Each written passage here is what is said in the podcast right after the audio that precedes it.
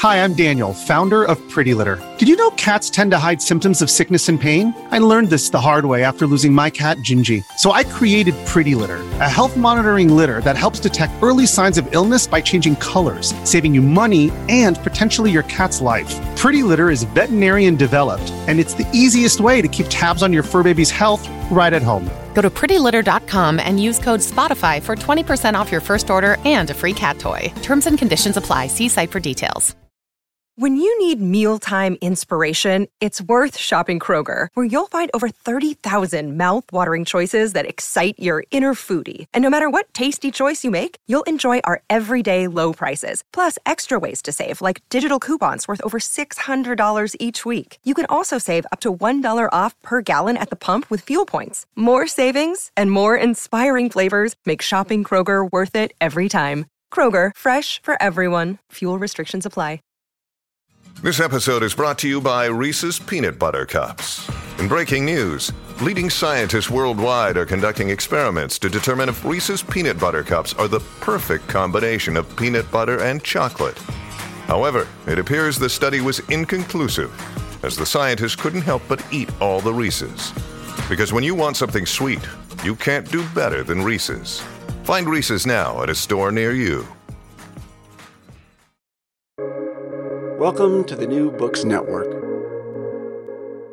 Hello, and welcome to another episode on the New Books Network. I'm one of your hosts, Dr. Miranda Melcher, and I'm very excited to have today the two authors of the just published book out from MIT Press titled Playing Oppression The Legacy of Conquest and Empire in Colonialist board games.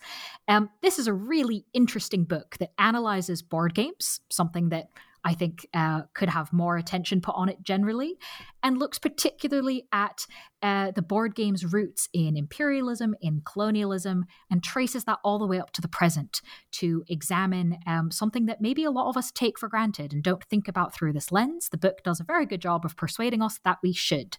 And so I'm pleased to have with us the two authors of the book, Dr. Mary Flanagan and Dr. Mikael Jakobsson, to tell us about their wonderful book.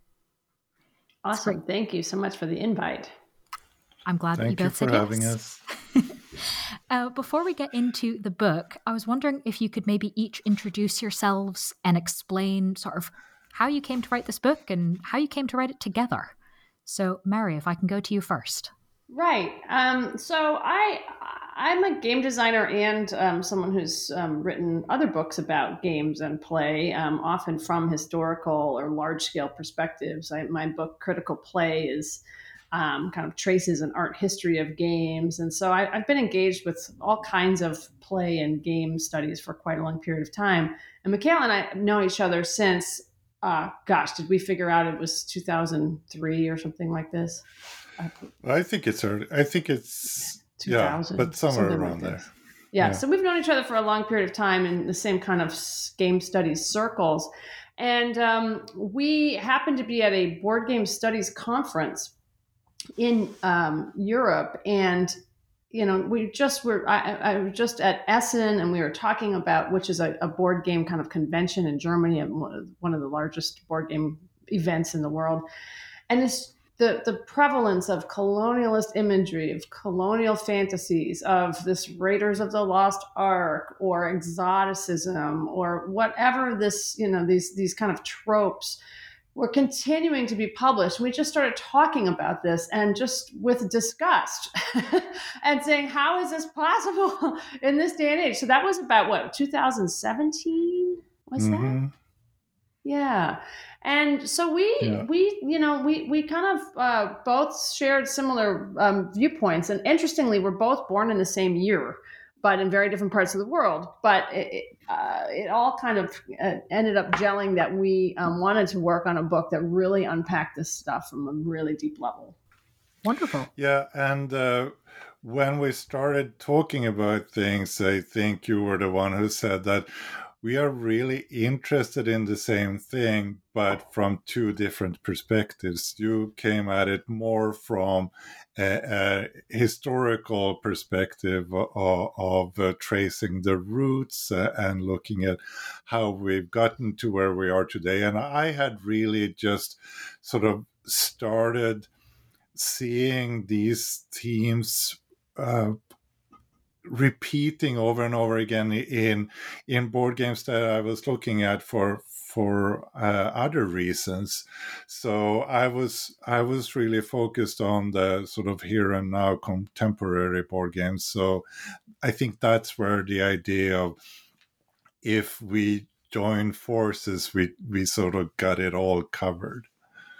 Mm that makes rather a lot of sense um, and definitely explains kind of the breadth that the book is able to cover. Um, and to speak to that, I want to ask how did you how does one research a book about board games? How did you kind of put all this together? What were your methods like? How many board games did you end up having to play? Oh boy.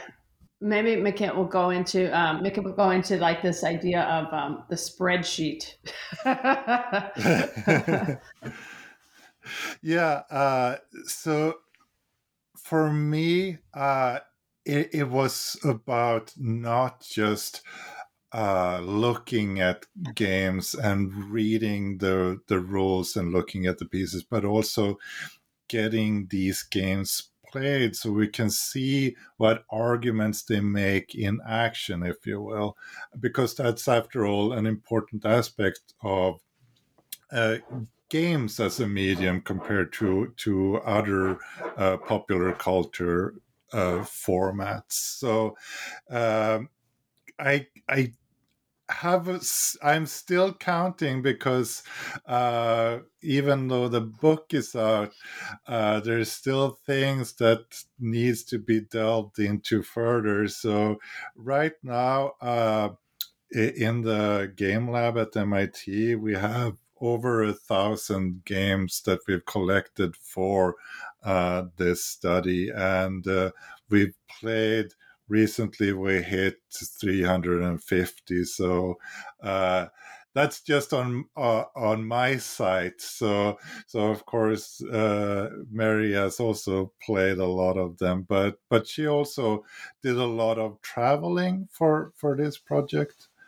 Yes, yes. I went to a lot of um, small um, archives, small game museums. I actually took about a month and a half um, taking a train around Germany, looking at small places. Um, I went to um, different state museums and met with archivists who didn't have some of their games out, but they had them in stock in the in the in the archives. I also um, some of this uh, core research I was um, uh, pursuing kind of by surprise when I was a museum scholar at the Getty uh, Museum in um, the Getty Research Institute in Los Angeles. So, so it's been years of, of, of archival work for me. A um, lot of really rich stuff at the Bodleian and at Oxford, and um, and many really interesting um, archives around the world, but also it's important to note that there is no one master record of board games around the world. There's no encyclopedic location to find them. There's no collection that has, uh, you know, a, a, some kind of authority about this stuff. There, there really is uh, no core uh, place to, to go for board games. Some some museums have some. There's a museum of play in Rochester, New York, but it doesn't necessarily have the historical material. So so it, it's really interesting to to research this part of ephemeral pop culture that has been overlooked and is actually a site for a lot of human interaction over the last several hundred years um, that has not really been critically unpacked. So for us, it was a, it was we we're using a lot of different kinds of methods, mixed methods, um, to tackle this from experiential play to um, archival research and um, and uh, everything in between, and of course post-colonial theory as a as a lens to look at this stuff. Thank you for both explaining kind of the many different pieces and hours um, and months that went into this, I think it really comes through in the book. And I think, Mary, that's also a wonderful call for anyone listening to this who might be in search of a research project. Um, it sounds like there's a lot to kind of get into in this area. Um, but in order to do that, in order to go into the arguments that you were able to put together with all of these methods. Um, there's one, I think, key definition we might need to discuss first, um, which is the category of games that the book focuses on Euro games. What exactly are those?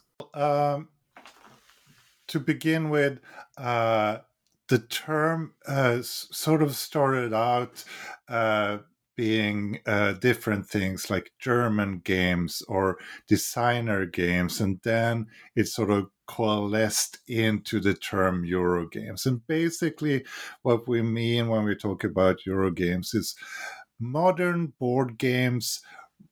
Roughly, if we wanted to to give it a, a uh, date of origin, I, I, would say 1995, where when uh, Settlers of Catan came out in Germany. But uh, already before that, there had been this movement in Germany to create board games that weren't just for kids, but were for sort of of interest to the whole family, and that actually in many ways started in the US uh, decades earlier, but it didn't really take off in the US. We had a period where there were uh, things like the bookshelf series of board games that were sold more in men's clothing stores or barber shops and places like that. But uh, financially, it didn't take off here, but it did in Germany. And we hypothesized that maybe it has something to do with the very terminology we use when we talk about games. So I'm from Sweden, so uh, a Germanic language. So uh, we have a, a term for these games that doesn't really exist in English. Uh, we we suffered a bit in trying to translate it, but landed on companionship games. Uh, so Gemeinschaftsspiel or, or Sällskapsspel in Swedish, uh, and it's it's sort of a, an age neutral term. It doesn't say this is a children's game or this is a family game or this is a game for adults, which always was you know the the branding issue in the US. So some of these US designers uh, that found themselves without publishers in, uh, in the US found an audience in Germany, and uh, even some of them moved to uh, Europe, uh, where the audience existed, and sort of sowed a seed for uh, this uh, creative mm-hmm. explosion am- among uh, uh, uh, board game designers in Germany during the 1990s. Mary, do you yeah. want to add? Yeah, I'll just add a little bit to that. Thanks. It was. I think you did a great job with kind of positioning Euro games. I mean, in the book, we kind of trace post-war, post-World War II games, and look at the developments of those, in, especially in Germany, where um, where militaristic play, um, uh, Nazi stuff. Uh, you know, there were so many kind of banned um, ideas ideas um, for playthings that actually before um, the rise of the Weimar Republic and all of that um, were kind of very commonplace. War games were very common um, kind of st- strategic games, you know, were published in Boy Scout equivalent magazines. It, uh, there was a lot of planning and wargaming and this kind of stuff. And all of that had to go. And so, this idea that Euro games are these complex, thinky games that involve a lot of, you know, multiple ages, that are nonviolent, that uh, uh, use a lot of different kinds of um, strategic decision making, uh, the introduction that players could have multiple kinds of actions and, and, decide which kind of action they would like to take on a given turn, etc. These kinds of things were all tied into some of the uh, some of the political, social um, stuff after World War II, also. So there's a uh, there's several ways that that um, emerge to be um, what what are now just contemporary board games, I guess. Thank you both for sort of piecing all of those things together and helping us understand both what it is now, but kind of the different strands that got us here, because that's really helpful in helping us understand what we currently have, right? They come from somewhere and that has an impact. And in fact, a lot of the book is tracing over time and space um, different colonialist, imperialist, colloquially nasty, perhaps, um, ways that some of these board games uh, operate, either in their imagery, how, what they're actually talking about, and a whole bunch of other things. Um, so, the, my kind of assumption coming into reading this part of the book was that there would be some amount of change over time that there might be something you know pre-colonial board games. I was like maybe that's a thing. I don't know.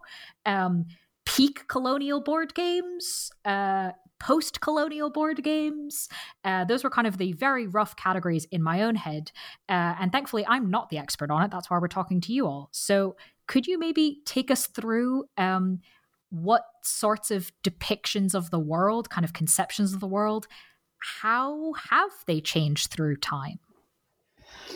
Well, I'll I'll I'll jump in and do some of the the groundwork for some of the older stuff. Um, because you know board games uh, at least in their current form um, in the west have um, emerged from you know the inventing of the uh, invention of the printing press you have um, broadsheets a lot of times if you are in an archive um, board games old board games will be um, included in the prints and the print division, not necessarily in you know an, another kind of division, because many of them were lithographs or other kinds of um, printed uh, ephemera, right? Um, and it's really interesting when you delve into some of these things. There were plenty of depictions of the world. For example, Le Jeu du Monde, the Game of the World, uh, published in 1645 had this round board. It was a race board, kind of, um, uh, we call it the game of the goose structure, but that's just because it's a historic um, uh, uh, model for gameplay where you go around the board and you have your little spaces, you know, something very familiar. Um, to us now, even today, um, but that the, these these board games were also made by map makers and printers of, of ephemera. So you have a you have a very distinct connection to map making and and um, kind of seeing the world uh, uh, through a, through this kind of uh, map based thing. So geographical pastimes were actually kind of a thing. but things changed very much in the 19th century um, as as as uh, uh, manufacturing techniques changed, but also um, as uh, ideas changed in Europe and um, the colonial structures really gave root to a kind of, in, in effect, kind of a marketing ploy where um, the William Darton's The Noble Game of Elephant and Castle in 1822 is this visually stunning game um, depicting um, uh, various aspects of Asia. Um, but uh, it's really super problematic. it has, but it's a beautiful object. So it really does kind of capture the way that Europeans were being positioned to look at the world through various educational structures. Um, there's this is also the time of the tourist gaze and you know lecture circuits of people talking about their world travels and um, governments such as the the British government trying to get colonists to move to some of these places by exoticizing them. So there are, are, many, many layers to the depictions, but they're often, you know, stereotypical, racist, um, uh, oversimplifying cultural practices, um, and and very much um, in, in, at least the the 19th and 20. Er, basically, yeah, the 19th century, really um, thinking, taking on this tourist gaze uh, to kind of uh, know the world by you know traveling through it. And things change quite a bit in the 20th century, um, in the sense that uh, at the at the turn of the 20th century, things got much more. Um, even more racist. it got it got worse, which is hard to imagine.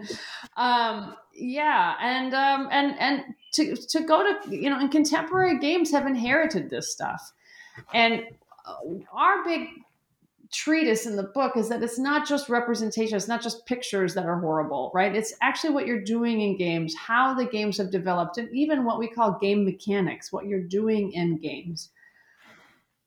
May have we we we put forward developed because of colonial themes as a as a key part of games and not as a kind of add-on. So even what you're doing in games have colonialist roots, and that is probably to people who love board games a hard thing to confront. Yeah, I think it's uh, often seen as uh, like the, mechanical layer of or the things that you do in the game that makes you have the experience that you have that that somehow just is what it is. It's it's a given and then we give games different themes. So i think the argument that maybe we could uh, dress these mechanics in something else that, than uh, conquest and slavery is easier to to take to heart than than saying that maybe the mechanics themselves also are telling a story of uh, exploitation uh, and uh, resource mongering.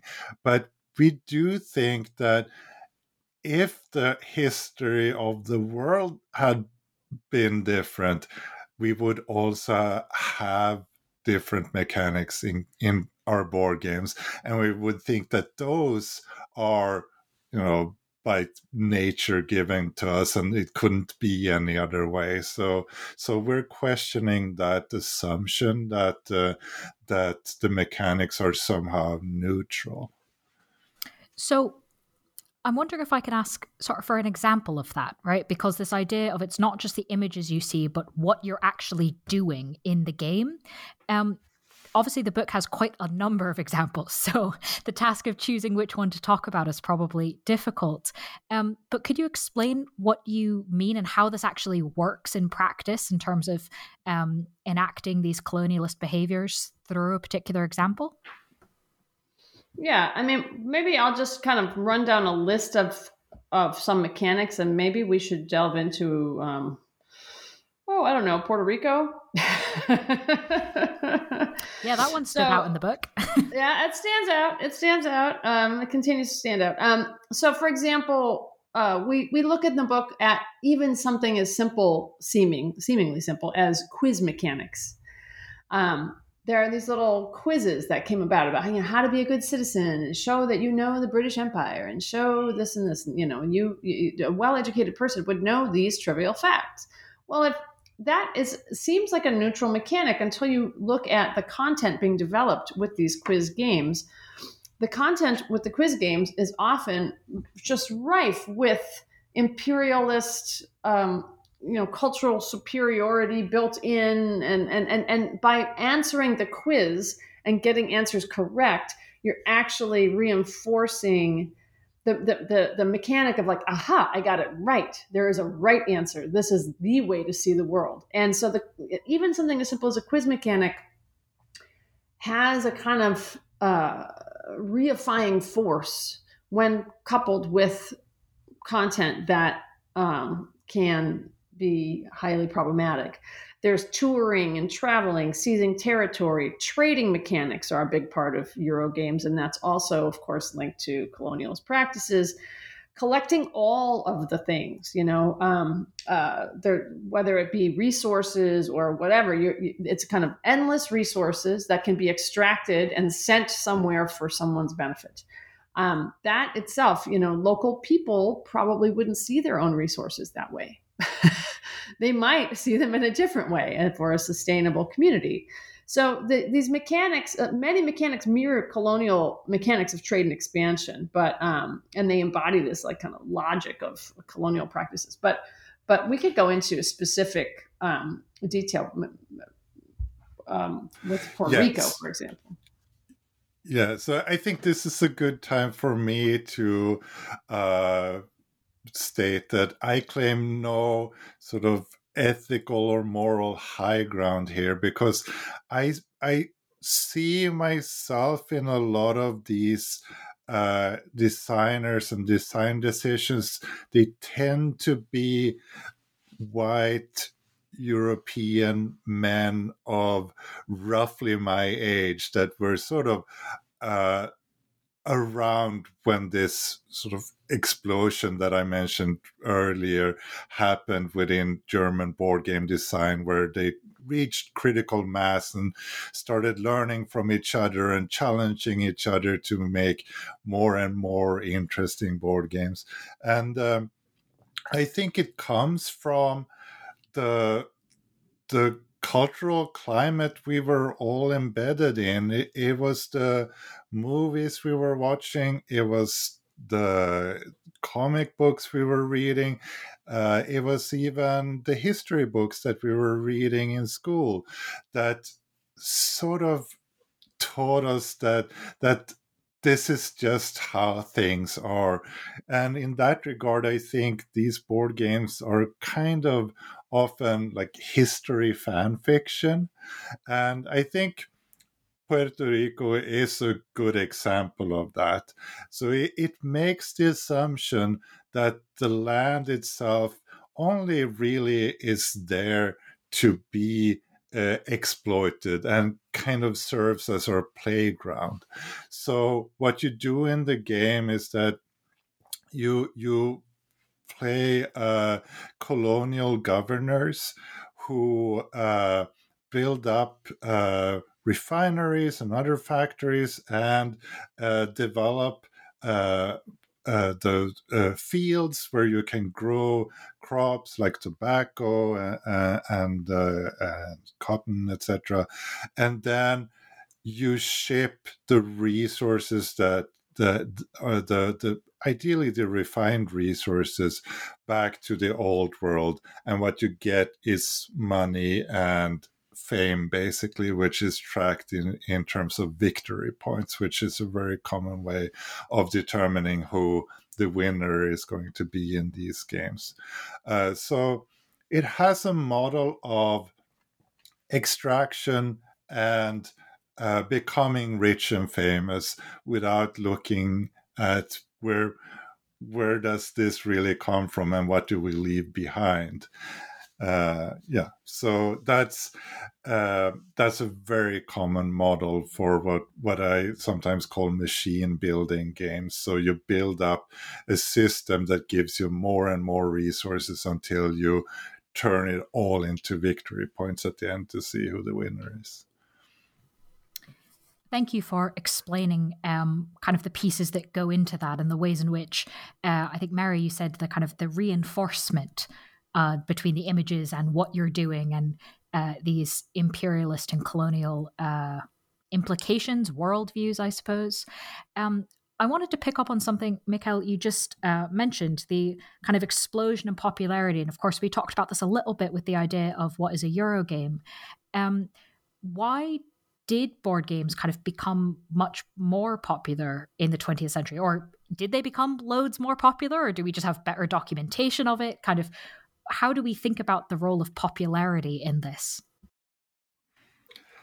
Well, they, they didn't, board games as a whole didn't really become more popular because we we have the family games like Monopoly and, and so on that that still make up for for the large bulk of what people are playing when they are playing board games. But what we sometimes think of as the board game hobby with people who are uh, really dedicated fans of playing board games uh, and uh, um, play maybe 20, 30 new games every year. Uh, that is a re- relatively new phenomenon. And uh, I think of it as so there are financial reasons uh, going back again to to uh, post-war Germany. Uh, publishers like Ravensburger, for instance, saw that uh, uh, they were selling a lot of games like Clue or Cluedo for our British audience, or uh, uh, Monopoly and, and Risk and so on, but they weren't. Mm, uh, they didn't own the intellectual property, so they had to pay uh, uh, other owners to to publish the game. So so they started doing competitions where where German designers could submit games uh, and win an award, uh, and then that led to uh, those games getting uh, uh, a lot of press, so they would sell well, especially for the Christmas or season in Germany.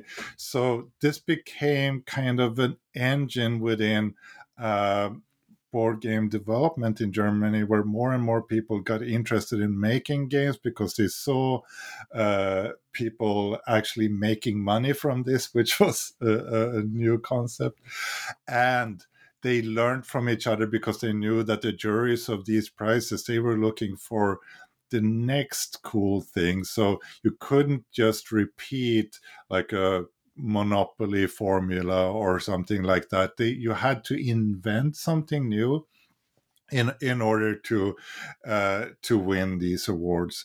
And then they learned a lot from each other. And this i think went on for like the 80s and and 90s before the bubble kind of burst and these new this new type of games sort of reached outside of the German borders, and especially in the U.S., uh, Settlers of Catan had an important role there in in sort of breaking the the floodgates, and then we started seeing uh, U.S.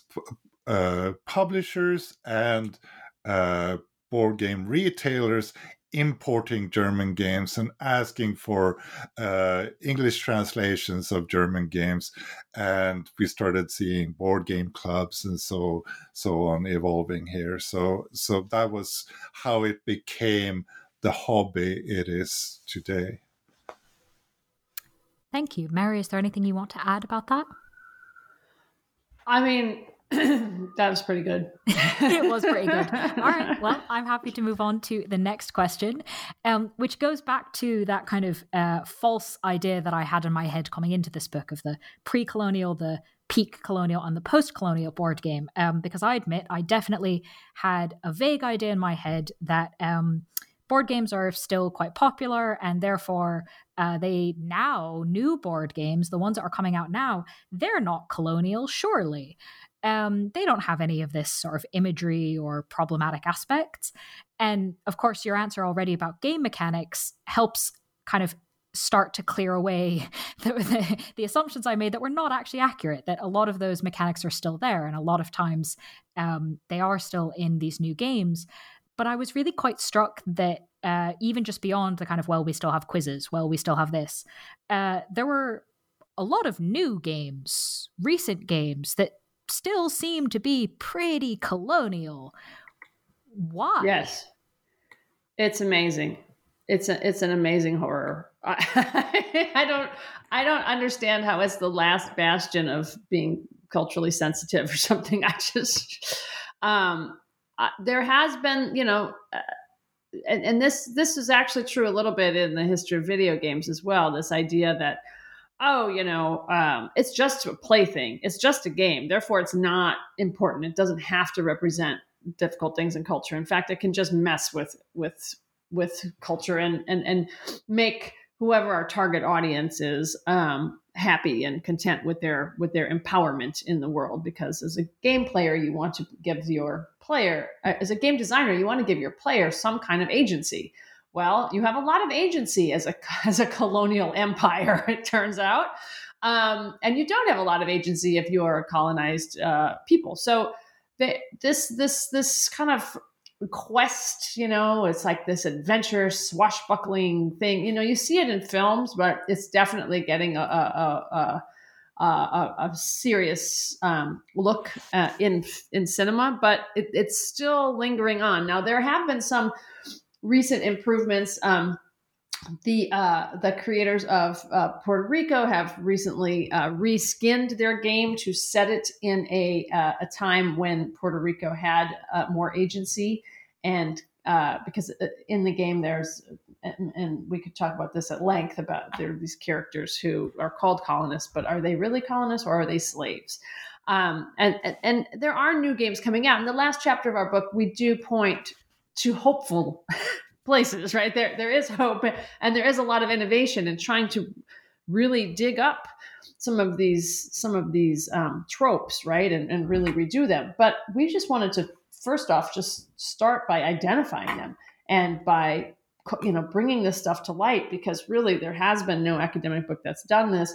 There have been some really great bloggers and some, you know, critic, game critics who have brought up pieces of this stuff, but we really wanted to kind of start off with a systematic way that we could begin to improve. Um, and so I think hopefully our book goes to that, you know, optimistic direction. But yes, it's it's it's kind of amazing. Um, you know, I was just at the Cannes Game Festival in um, in France. I guess it was last weekend or the weekend, but it was recently. And you know, you get on a ship and you're doing something in Jamaica, and you're not Jamaican, you know, the characters are not Jamaican doing their own thing. It's uh, you know, all these, uh, you know, colonized um, uh, um, situations, and and it, it, it keeps happening.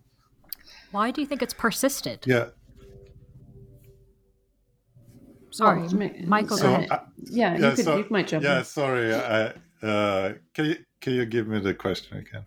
Yeah, uh, I, I mean, to both of you, really, why has uh, this strong colonial imprint and worldview in games persisted so much, even till now? So I, I think Mary kind of touched on it, but I think it's because board games in general are still made and published by the privileged for the privileged. Uh, without thinking about it, that is uh, how the, the system works. Uh, so it takes a long time to exact change on, on systems like this.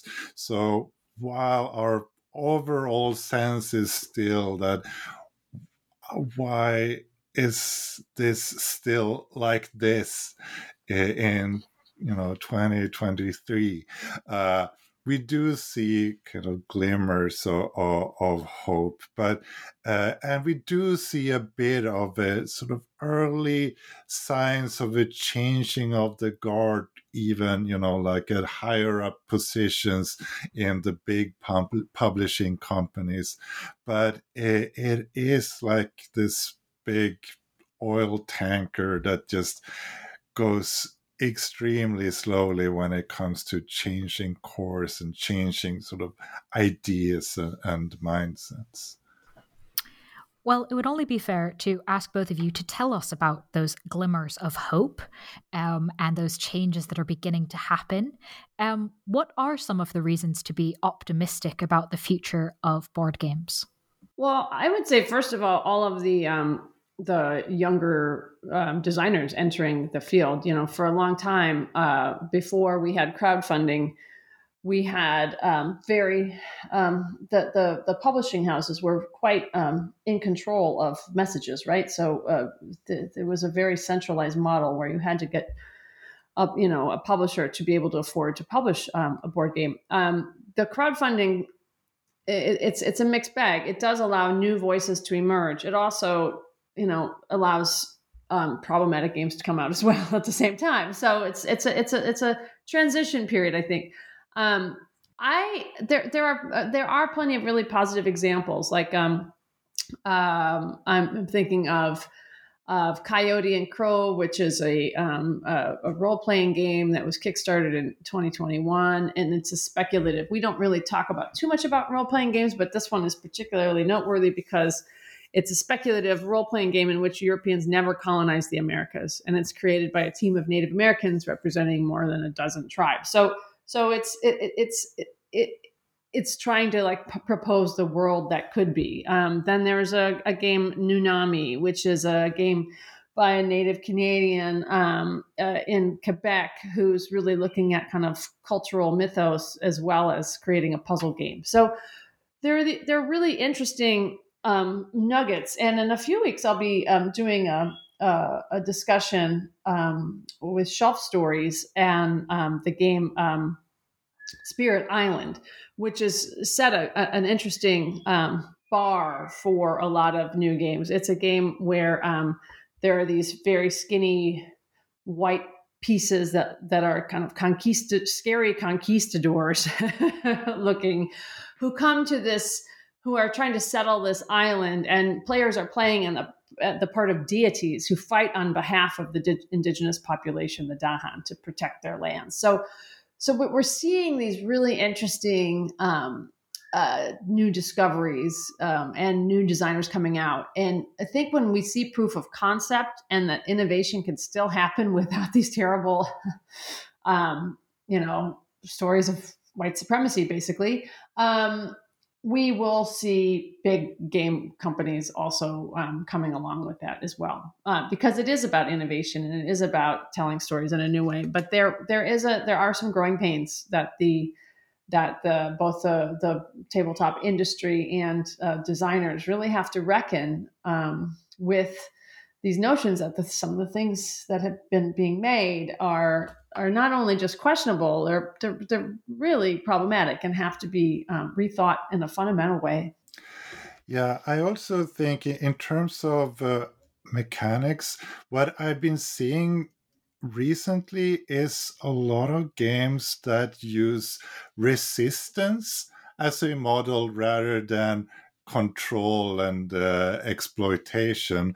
So I, I, find that interesting. And uh, sometimes it's still on the sort of uh, seeing like a state level of things but but it can also be expressed in more sort of individual more uh, documentary manners.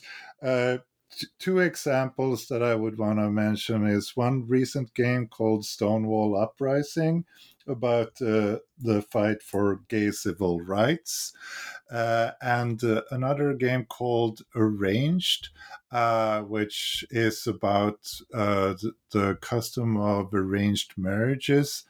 Uh, in, in Pakistan and, and India, and um, really, what what they both do is they don't put you in the role as the the the powerful uh, uh, controller of a system, but rather someone resisting a system and still creates a play experience that that doesn't just feel like a sort of an educational thing that well that was uh, i guess good to learn about but did we have fun? No, these games are really exciting to play, uh, and that I think is is uh, very promising.